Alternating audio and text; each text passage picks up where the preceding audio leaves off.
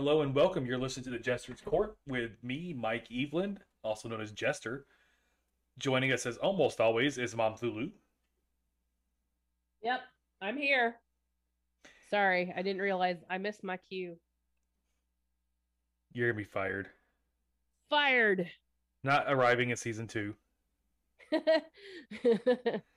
Fuck you. It says that segue. How was your week, Momthulu? I have a cold, so I kind of feel like shit. And it was okay, and just until the very end when I didn't start feeling well. So you know, it's all right. What about you? How was your week? I spent most of the week with a cold. It's almost gone. Weird how it's almost like I gave you or something. I don't know. But I'm starting to feel better. I did get stuck in some of the longest traffic I think I've ever, at least in the last few years. It took me 2 hours to get home from Mobile, which, for those of you who are not local to Pensacola, should be about a 40-minute drive. And the best part, I have no idea why. Like, there was no evidence of an accident or anything. I just felt like it. It was some Karen parked on there, like, I don't know. See how many people I can hold up on the freeway. I don't know, but there was like 4 or 5 squad cars that went by, a couple ambulances, a fire truck. It all pointed to an accident, just no visible accident. Maybe they had it cleaned up by the time you got there. I mean, that would be a level of efficiency that I don't usually give to our locals here, but, you know, maybe. Maybe they were on top of it today.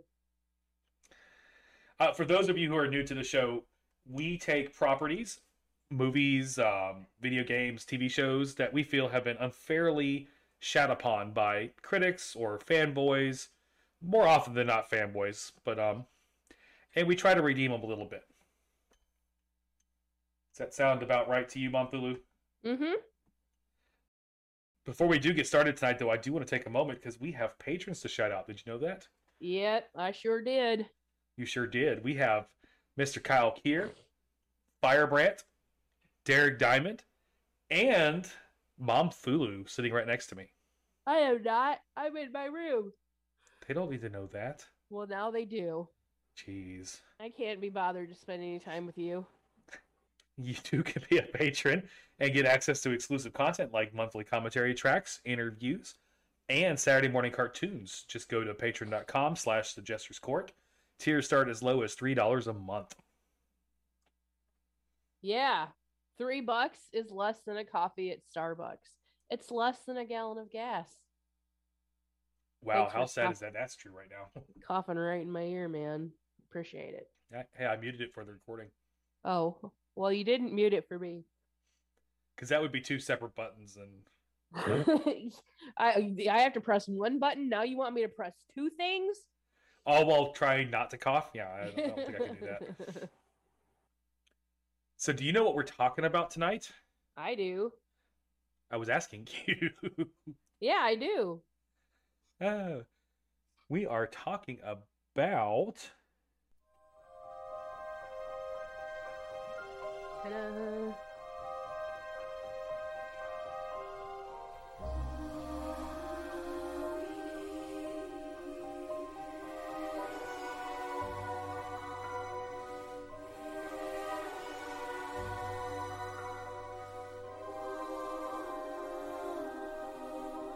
That's right, we're talking about Urban Legend.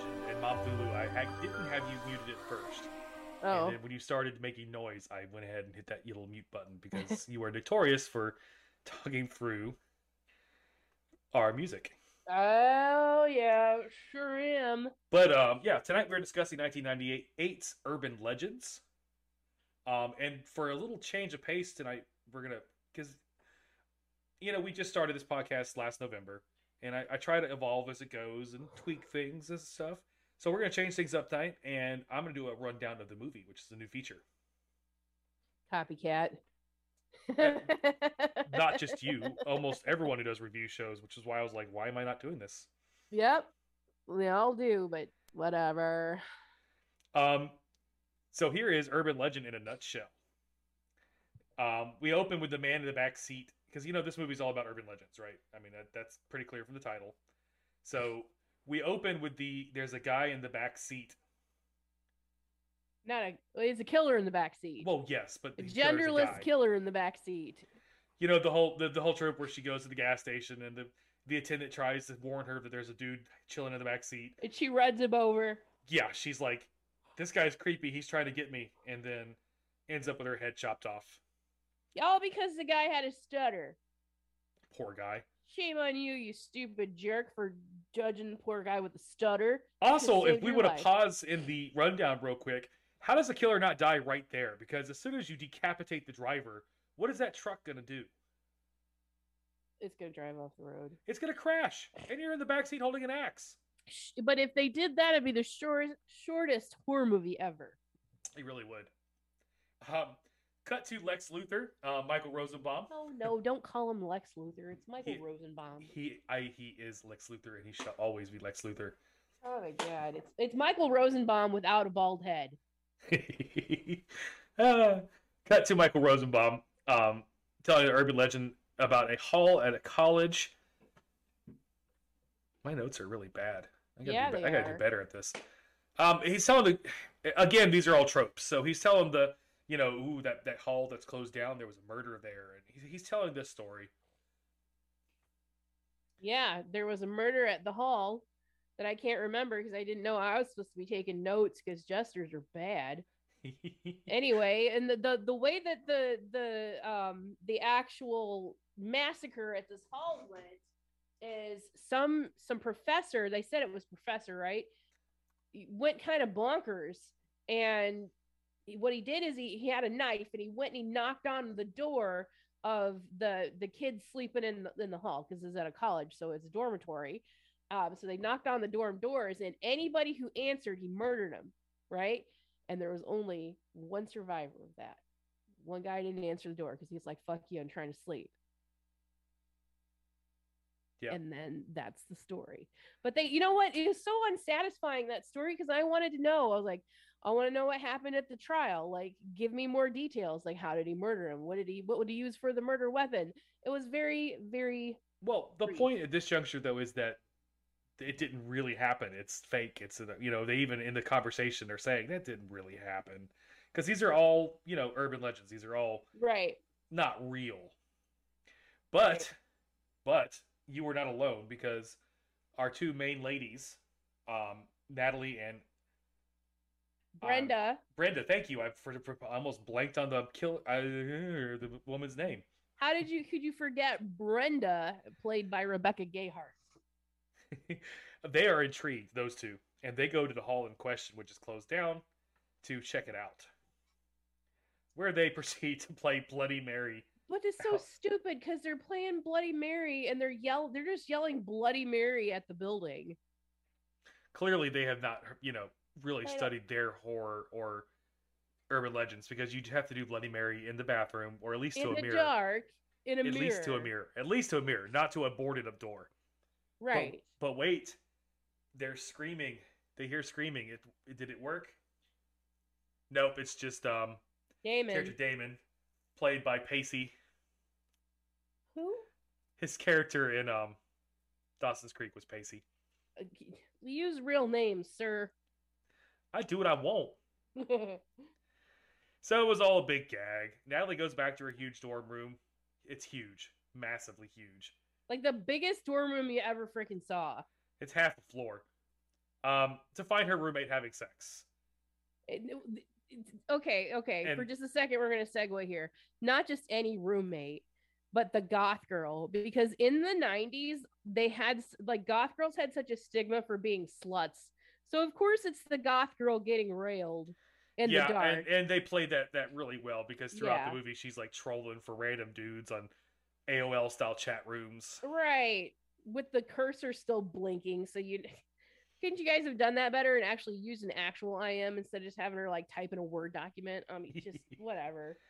But she comes back and the roommate's having sex and screams at her, "Turn off the light." Somehow I feel like that might come back to haunt her later. You think? Quite possibly, especially talking about urban legends. So it transitions there into it. They're in class, and their teacher is the one and only Robert Englund. You said England. It's Englund. Thank you. I almost said Englund, okay? Be happy I corrected that. Englund. Right. And Robert Englund. You know, just to tie a pretty bow on that story, he is teaching Urban Legends. Ooh, and his name is Rexler, by the way. Professor Rexler. William Rexler. Who, by the way, part of one of my fun facts, but I'll go ahead and give it to you now, in the original script was bipolar. Well, I mean, how would they have time to explain that? It fits in because, you know, he's kind of set up as the red herring. Right, it's true. Because, of course, they would bring Robert Englund as the red herring. But anyway. So, you know, we have class. Our crew of the group, because this group of friends keep getting back together. They find out about the dead girl from the beginning. Natalie, who is our main character, pretends not to know her, but you see through flashes that they were actually friends in high school. Right. Well, no, she doesn't do a flash. She goes back and looks in her yearbook, so you don't see it through a flash. Anyway, but however you want to describe that happening, she's lying. She knows her. Right. Damon comes over because she's all freaked out, and they go out because they don't want to wait. Sorry. Yes. This movie does a lot of throwbacks, and as they get into Damon's car, who again is played by Pacey from Dawson's Creek, the Dawson's Creek song starts playing, and he's like, "Oh, I hate that song." They do a couple throwbacks to things there. Right. So her and Damon go out to the woods and park, and this is where I'm going to pause for you youngsters. You see, kids, back in the day, we used to go out of way places in our cars to make out and stuff. Sometimes. And you called that parking. Did you? Is that what you called it, you old fart? Yeah, you're the same age as me. I'm not. Given the title of this film and that particular location, I don't think I have to tell you that Damon's chances of survival here are pretty bad. And yes, after he attempts to hit on Natalie, who, I don't know what she thought they were doing out in the woods, but, you know, was shocked and turned him down. She thought they were going to go talk, because that's what he said. And that's on informed consent, people. Also, for you younger ladies in the audience, anytime a guy wants to talk or just watch movies, that's not what he wants to do. Hey, in this day and age, it might be changing, but still, informed consent. Enthusiastic consent is important. So Damon goes out to go to the bathroom before they leave, and insert urban legend about the dead boyfriend scraping on the roof as he gets attacked by our killer and is promptly strung up. Oh my God, Damon got strung up. Like, I'm surprised they didn't do like a decapitated Damon. Well, you know what was cool about this scene is that they didn't just do like he's dangling from the tree. Like they had him strung up and worked the rope around for when the car moved, it actually hung him. So he was still alive.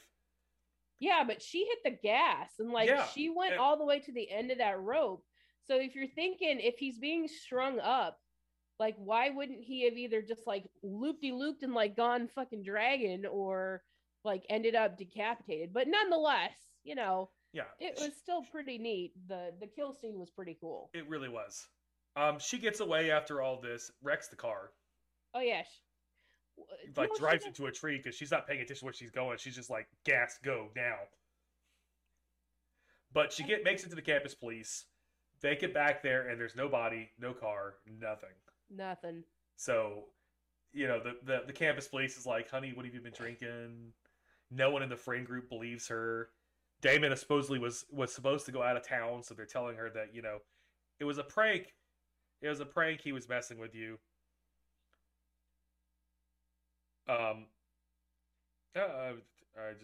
My notes are really bad. I gotta do better about this next time. He tricked you. It's an urban legend. And that's when the group starts putting together the common thread here of all these little events. Someone is recreating urban legends. Yeah. So go ahead. No, I said, yep. That's why it gets the name Urban Legends in the movie. So, you know, jump to creepy library because no slasher college movie is complete without a creepy library. Yeah, like, is somebody following me in the library scene? And Natalie finds a book on urban legends with Sasha from the group. Sasha, who's played by Tara Reid. See, I do remember some people's names. Only one. Guess who checked out the book last? Oh, it was Damon. Just furthering the, you know, oh, he's just messing with you. It's not real. Yeah. Meanwhile, back at the ranch. Yeah. Meanwhile, back in her roommate, in her room, as we mentioned, the slutty goth girl is busy hooking up with someone she just met in a chat room. Well, she's not busy hooking up with somebody. She's trying to find a goth guy to get hooked up with. And by the way, her name is Tosh, and she's depressed, and she's trying to get some strange to help deal with her depression. She's also chain smoking, and, you know, I was looking up the fun facts. The actress actually was a smoker and thought it was so cool that, you know, yeah, I can smoke on screen, and then had to spend weeks, day and night, with a cigarette in her mouth to the point where she ended up quitting. That's kind of funny.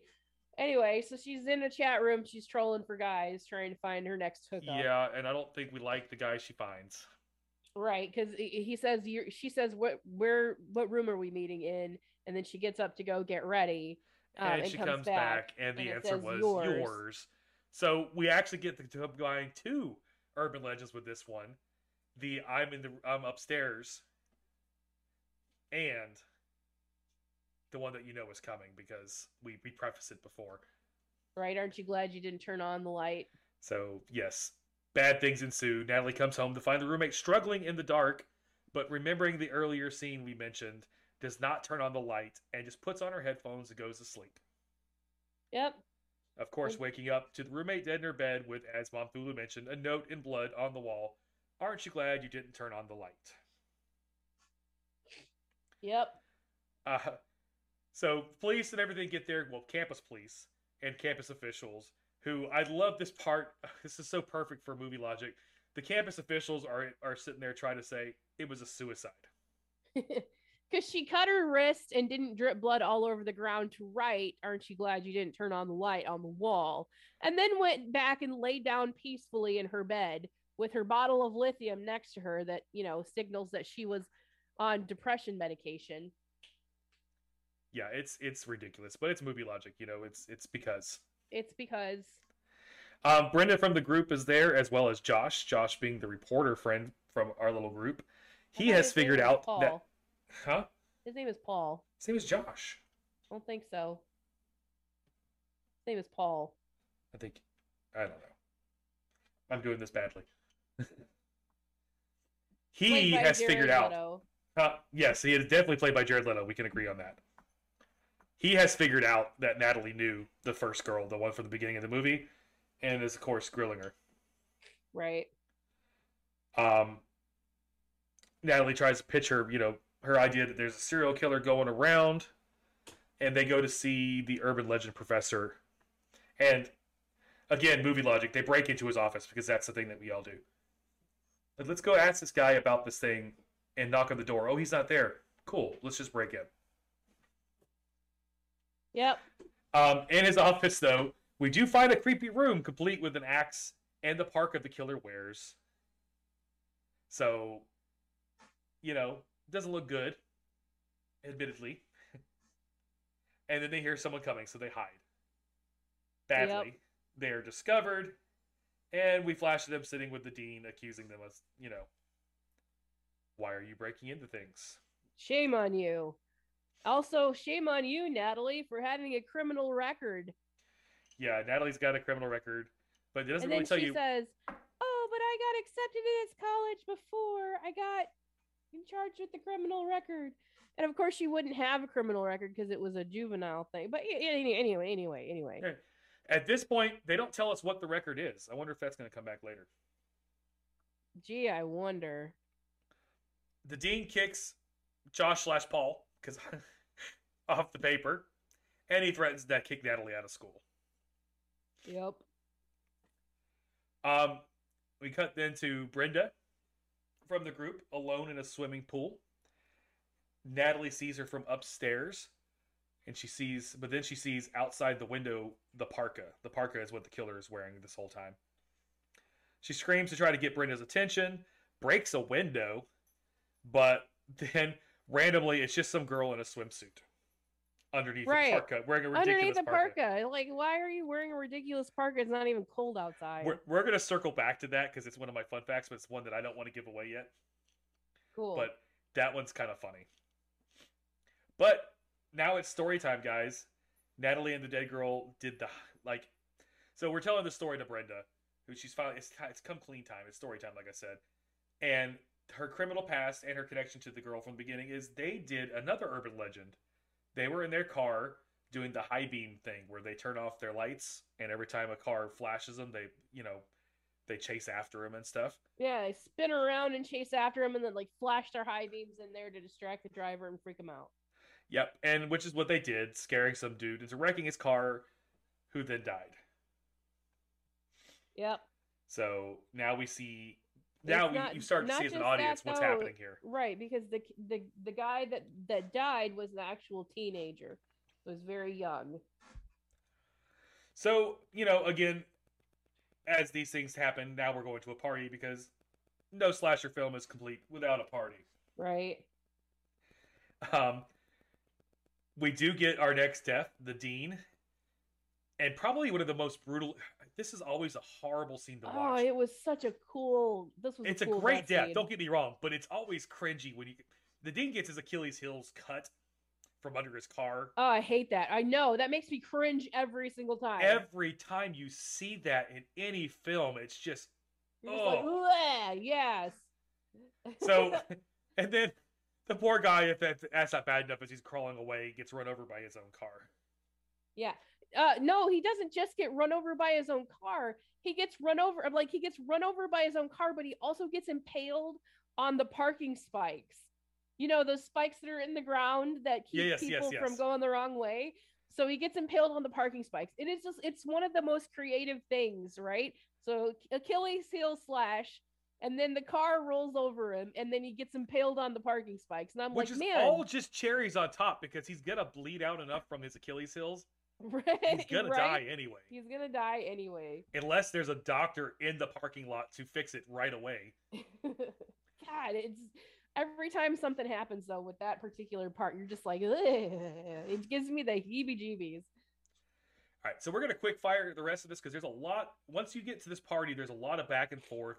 You get a lot of, you know, this is the ending. No, it's not the ending. So let's cut to the chase here. We're at the party. Some more people die, but. And a dog. Oh, Michael is drinking Rosenbaum a beer bong. And the poor dog they're feeding booze to. They beer bonged a dog. And then microwaved him. The dog dies in the microwave. But it turns out that our friend Brenda is the killer. And as it happened, she was the girlfriend of the boy Natalie ran off the road in high school, which just goes to show you guys, don't run boys off the road when you're in high school. But also should show you that white women do not handle their trauma well and are freaking crazy. That is true. Because this is like one of the stories we had for your podcast where the revenge does not make sense because we're killing all kinds of people who had nothing to do with it. Exactly. Just losing our goddamn minds because we're white and, you know, scorned. Oh, but my favorite part of this, of her coming out and being like, you killed my boyfriend, I'm crazy. Is the, you know, she's going on about how that guy was the love of her life. And, you know, she's real pissed. She's big mad because he's dead. And it was, Natalie wasn't even the one fucking driving. And she had taken care of that lady at the beginning. But, you know, Natalie was in the car. So, of course, by default, she's guilty. But my favorite part is whenever she says, not to worry, then, you know, Paul will grieve in my arms. So you're talking about the man that you love and that you're doing all this for, but then also about, you know, getting the new Paul, boy, right? Yeah. And you're just sitting here going like, who you're kind of pissed is into Natalie. Exactly. And you're just sitting here going like, what? That doesn't make any sense. But anyway, so yeah, she takes Natalie hostage, but don't worry. And I actually wrote this wrong because I wrote Natalie shoots Brenda, but Natalie's not the one who shoots Brenda. No, our intrepid campus security, right? Who's played by I know the actress. I love her. What is her name? I've got it here. Loretta Devine. She plays Officer Wilson.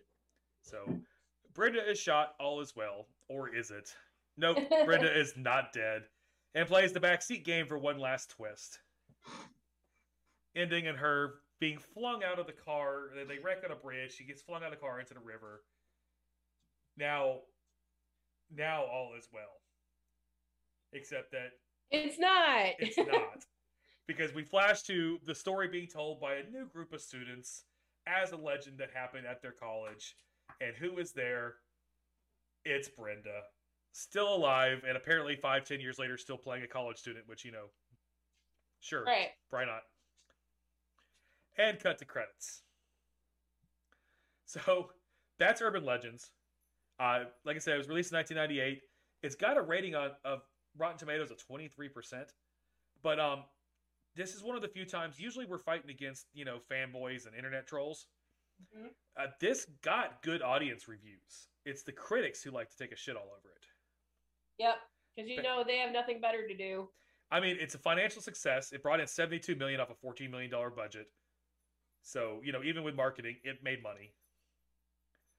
But so, critics like to claim it's a poor copy of Scream. It's just... What are you talking about? It's not a poor copy of Scream. At its basis level, sure, it's a copy of Scream. It is. But let me let you go into that. And Momthulu, what are your thoughts? Okay, so as a horror movie connoisseur, there is no this movie is not even remotely similar to Scream. Okay, Scream is a slasher movie, and that's the only thing this shares in common with that. You know, Scream's all about some dude in a ghost face mask. It actually turns out to be two dudes. You know, murdering people because they're getting a revenge on, you know, your something. I don't even remember why, but it was something about Sydney's mom. But anyway, it doesn't match what this is. This is, you know, it is a revenge slasher movie. It shares that. But this one was unique because it brought all these like interesting twists to the murders. It had good gore. The transitions made sense. The only thing that didn't make sense is why she went on a murder spree with random people, you know. But nonetheless, for the 90s slasher movie, it was actually pretty on par. I mean, I remember seeing this in theaters with a group of friends in the 90s, and I enjoyed it. I enjoy it now. You know, it was a good movie. Yeah, it holds up because we both just watched it this week. It's still a good movie. Still a good movie. I enjoyed it. The music is great. And yes, by the way... You don't always get good music in slasher films in the 80s and 90s. No, but that was like in 1998 was like prime time for music like the Spin Doctors.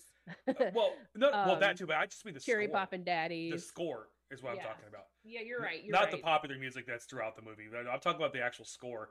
And you didn't used to have, if you're right in the timing though, the late 90s is when you started to get people actually caring about the musical score in these kind of movies. Right. To me, the death screams are great, and that, of course, that's a necessity in the genre, and this one definitely delivers. Even though they're redoing tropes and urban legends, they all have a little twist. Did you know that this movie had 2 sequels? I did not know until I was researching for this movie, and now I must go see these sequels. Because before I looked into this film, I did not know that. Yep, 2 sequels. We have got to find them and watch them. This movie was on par for me with Final Destination, which was one of my favorite 90s horror movies. I was going to say another great, not really slasher, but... It wasn't Final Destination was totally different. For a horror movie, it had something completely different, but... But it had a slasher feel, even though it wasn't a slasher movie. You know what I'm saying? Like, with the gore and the death scenes being the focus. Yeah, I get what you're saying in that aspect. Yeah, but this was right up there with that, because, I mean, it was good. It was a good movie to go and watch it with your friends whenever you were crushing on a girl or a boy, you know, like snuggled up to him like, oh no, the killer's going to get me. But why do critics hate popcorn movies? Why does every movie have to be, you know, Amadeus and go to the Oscars? I don't know, but I feel like movie critics should not be allowed I feel like movie critics should be a thing of the past. They really should. So many movies that we actually have loved have been gotten a bad rap because a critic watched it and said, well, that was shitty. It wasn't shitty. Thank you. You know, Ebert or whatever the frick. One of them is dead. Siskel and Ebert, but Siskel one of them is not alive anymore. It's like, I get it. Maybe you don't want to slum it with us horror movie buffs, but. Well, and my thing is, okay, yes, the movie is cheesy. And I get what they're saying. It has a similar theme to Scream. It does. They're not the same movie. It's not a copy. But thematically, they have a similar feel, a similar theme. Just great. And that was but how many slasher movies have a thematic? Exactly, and this is what I'm getting into is, why does that have to be a bad thing? Right. It happens all the time with horror slasher movies. You know why? Do you know why we have Friday the 13th? Why? Because Halloween was a success, and someone sat in a room and said, make me one like those. That is, and you know, that is literally how Friday the 13th happened. Most of our slasher movies that we see are a man in mask, and this one was not a man in mask. No, so it was unique. It was a woman in a parka, but it was unique in that aspect that it wasn't a masked killer. Yeah, so some studio execs saw Scream, said, look how well that did. Make me one of those. Yeah. But who cares? It was a good movie. Who cares? For us, for this show, for you at home, the question should always just be, was it fun to watch? Did you enjoy watching it? And you know what? I enjoyed watching it, even though it's not 1998 and I'm not a teenager. I got a good laugh out of, you know, like her picking up the phone and not able to use it because of dial-up, you know? So some of those gags don't really hold up if you're a millennial. You know, we might have to explain to the youngsters. That makes sense and everything, but it, you know, it's still, if you're our age, go back and watch it and relive your glory days. Come on. Yeah, it's a good movie. I'm sorry. I love, as you've probably figured out, I love Michael Rosenbaum. And Joshua Jackson. Joshua Jackson, this is in his heyday, and I liked him. I'm not ashamed to say I didn't see every episode of Dawson's Creek because I am an adult male, but I saw enough of them to know that I liked him in that. And he was doing all kinds of stuff back at this point, too. My favorite is that this one, it broke the fourth wall a couple of times by, you know, calling out certain things, like Rebecca Gayheart was the Noxema model in the 90s. And that was in the end. That one actually was in the end. There was a joke. Yeah. They called out the Dawson's Creek thing, like breaking the fourth wall. There were these little tiny breaks in the fourth wall that were just made that this really sweetened the pot. Like, you made fun of me for calling Rosenbaum's character Lex, but you know good and well if Smallville had happened before this movie, right, someone in this film would have called him Lex. It's probably true. They would have thrown it out there. So, final thoughts. I think we probably summed it up pretty well, but what do you think, Momthulu? Go watch the goddamn movie. Give it a better rating. Watch it. Well, and to be fair, like I said, the critical review is what's bad. So what you really need to do is find a critic, kick him in the nuts, and say, watch it again. Yes. Here at the Jester's Court, we do not condone violence. No, but on the Innsmouth Rag, we do disclaim it. So before we do close up the Momthulu, as we mentioned throughout, I have found some fun facts. Oh, you broke your... I did. There you go, leaning against it. That was funny. That was funny. Clip that. Not really. Okay, anyway. You know what? We're just going to roll with it because we're almost done. Right. For those of you listening to the podcast and not watching on YouTube or live right now, I have just knocked over my green screen. Yeah, by leaning back, it was hilarious. Because all of a sudden you just saw like his little background just suddenly just... At so many points during this episode, I feel myself in my head saying, we are professionals. Anyway, I looked up some fun facts about this movie, which I like. Yeah, tell me. Starting with the one that we alluded to before. So the parka. Yeah. The reason the parka is there is that this film was originally set in the winter, which is why the girl wearing the swimsuit had the parka on over, and which is why the killer was wearing a parka, but they did not want to rewrite that when the filming actually happened in the summer. Huh. So you mean this poor girl that was acting as the killer was wearing this big ass like Alaskan parka in the middle of the summer? Yep. Oh man, the things you do for entertainment. What's the next fun fact? I'm getting it because it's going. Okay, so the SUV driven at the beginning was no, that's not a good one. It's supposed to be a Land Rover, but the Land Rover was. Buy American. The Land Rover was too small to swing an accent. So it was a Trailblazer instead. There was a good one about, I can't remember the actor's name. Could you imagine? Okay, so the co-star, the film co-stars two Hollywood's most iconic horror movie slashers, Brad Dourif, who portrays Chucky in the Child's Play games. Uh-huh. Do you know who he was? Who? The stuttering gas station attendant at the beginning. Yeah? That's the voice of Chucky from the Chucky movies. I knew it because I recognized his face, but I just wanted you to say it for the camera. And then we all know Robert Englund, of course, from Nightmare on Elm Street. Right. This actually goes right along with what we were talking about wrapping up the film. The film was inspired by the huge success of Scream, 1996. While the film was self-aware satire of horror film tropes, this one is a self-aware satire of urban legends. Right. And as we pointed out already, this is why the critics took that opportunity to take a big dump on it. Yep. This is interesting. Not really funny, but Joshua Jackson, if you didn't like him already, used his salary from this movie to buy his mother a house. Aww. That's so nice. Isn't it?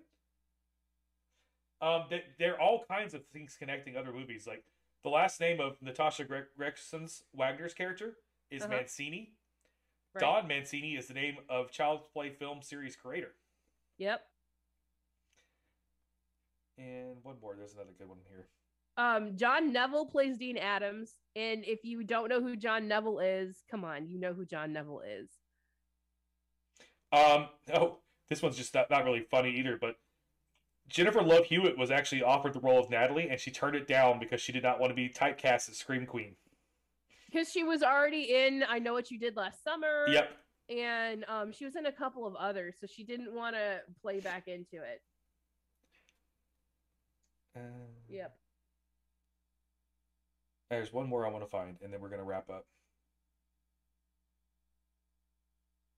Oh, this is not the one I was looking for, but I can't believe this. Tosh, our goth roommate, was actually conceived as a much bitchier character in an earlier draft. She was pretty bitchy to begin with. I was going to say, how can you get bitchier than what was already there? So, John Neville, let's talk about him for just a second. Okay. John Neville is a British actor, and he is played in so many things. But my very favorite movie that he's ever played in, and I hope to God you do it on The Jester's Court because it's a great movie, The Adventures of Baron Munchausen. It's on my list. Oh, are you kidding? I love The Adventures of Baron Munchausen. I don't know. It's on my list to check out because I don't know if it got bad reviews or gets a bad rap. Let's look at it. Hold on. Let me just Rotten Tomatoes it right now. But it is on my list of things that I have possible projects. The Adventures of Baron Munchausen in 1989. Let's see. What's the rating? 92%. That's the highest rating I've ever seen on Rotten Tomatoes. Sadly, that will not be a one. But we're still going to watch it anyway. Such a good movie. If you've never seen The Adventures of Baron Munchausen, go watch it. It's great. It's got Uma Thurman as a child in it. This is funny. I had forgotten this, but Joshua Jackson and Rebecca Gayheart both appeared in Scream 2 after this movie. Since they were teasing it about being much like Scream. Well, you're right. They did. Yeah, I've completely forgotten that.